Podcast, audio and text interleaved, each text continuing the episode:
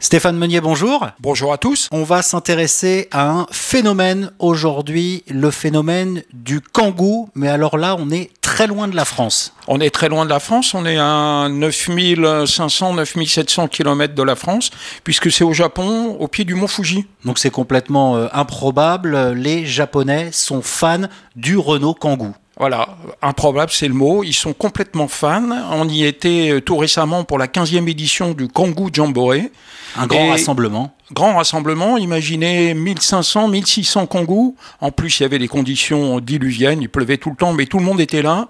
Tout le monde a sorti ses bottes et tout le monde était très motivé pour venir en Kangoo, garer son Kangoo, se promener, échanger, discuter, voir les aménagements, voir les brocantes des autres. C'était vraiment impressionnant. Vous parlez d'aménagement, c'est vrai qu'en France, euh, le Renault Kangoo est souvent euh, associé, réduit à un utilitaire. Là-bas, c'est, vous m'avez dit, une pièce à vivre supplémentaire. Tout à fait. C'est vrai qu'en France, on pense à l'artisan, on pense au réparateur, au dépanneur.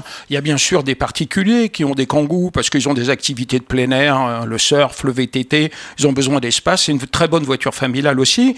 Mais l'image du kangou en France, c'est plutôt la voiture qui rend service, l'utilitaire. Là-bas, c'est effectivement ce que vous avez dit. C'est une voiture. Il, faut se rappeler qu'au Japon, l'espace est réduit, l'habitat est très cher. Donc, quand on a une voiture, une voiture, c'est toujours une pièce de plus. Donc là-bas, on aime bien les voitures haut perché, on aime bien le plafond. Euh, l'espace, c'est une forme, c'est une forme de luxe. La voiture est un luxe au Japon parce que les salaires sont plutôt plus bas qu'en Europe. Donc, acheter une voiture là-bas, c'est un investissement. Donc, une voiture qui est haute de plafond, c'est une forme de luxe et acheter une étrangère au Japon, c'est aussi une façon de démontrer son originalité. Il faut savoir que les voitures importées au Japon, c'est moins de 10% du marché. En France, on est plutôt à 50-60% d'importés. Donc au Japon, celui qui ne roule pas en japonaise, c'est qu'il veut démontrer euh, une façon de vivre différemment, pas forcément son art de vivre, mais son envie de ne pas être catalogué en Toyota ou en Nissan. Et cette voiture, justement, à la française, c'est ce qui plaît aux, Japonais, son aspect, vous m'avez dit, euh, cubique notamment? Alors, cet aspect cubique leur plaît beaucoup.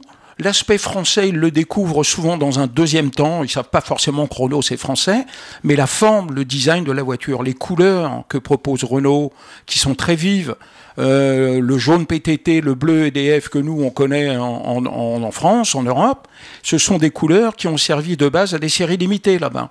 Donc vous avez des kangous, les kangous gris ou noirs, il n'y en a pas beaucoup. Hein. C'est des kangous de couleurs, c'est des kangous toujours préparés avec soin, des petits autocollants, euh, parfois une fausse plaque française pour rappeler d'où il vient, euh, des barres de toit, des jantes larges. Bon, le, le kangou de base, il n'existe pas là-bas, c'est un objet, c'est l'ami de la famille, c'est un objet qu'on soigne, qu'on présente, et dont souvent, effectivement, les intérieurs sont préparés de façon particulière. Je me souviens d'un exemple, d'un Kangoo Bebop, donc c'était la version raccourcie, qui n'a pas eu beaucoup de succès en France, et tout l'arrière était aménagé avec un tatami, et il y avait deux enfants derrière, comme il pleuvait, ils étaient à l'abri. C'était vraiment étonnant, c'est la pièce qu'on promène.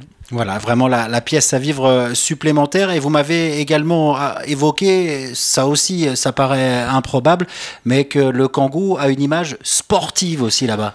Alors voilà, c'est ça, c'est quand on demande aux, gens de Renault Japan, mais qu'est-ce qui fait la, différence du Kangoo par rapport à un Citroën Berlingo, qui est aussi commercialisé là-bas, ou un Volkswagen Caddy qu'on peut trouver?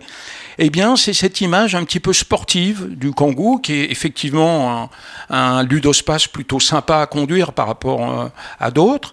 Et surtout, ce qui les fascine, ce ne sont pas les portes coulissantes que nous, on aime bien en, France, c'est plutôt les deux portes battantes qu'on trouve à l'arrière du véhicule et que la concurrence ne propose pas. Ce grand rassemblement a été également euh, l'occasion de présenter euh, aux Japonais le grand Kangoo qui vient de sortir. Voilà, le Kangoo long que nous on avait pu voir euh, au salon de, Munich récemment, qui est commercialisé en ce moment. Et alors c'est un véhicule très intéressant pour le, le client français aussi, puisque c'est une version longue, une version 7 places. Et comme chez Renault, on a arrêté le Scénic et que le nouvel espace est devenu un, un SUV avec effectivement des petites places de dépannage à l'arrière. Ça fait office de, de, monospace. Voilà, euh, il, a, il a quitté sa vocation monospace. Donc si on a besoin de place, si on a besoin de cette place et d'un coffre encore, euh, ce Kangoulon peut être une, un véhicule intéressant. La Kangoumania à Yamanaka, c'est le dossier qui est à retrouver dans le numéro double décembre-janvier de l'Automobile Magazine. Merci beaucoup Stéphane Meunier. Merci à vous, à bientôt.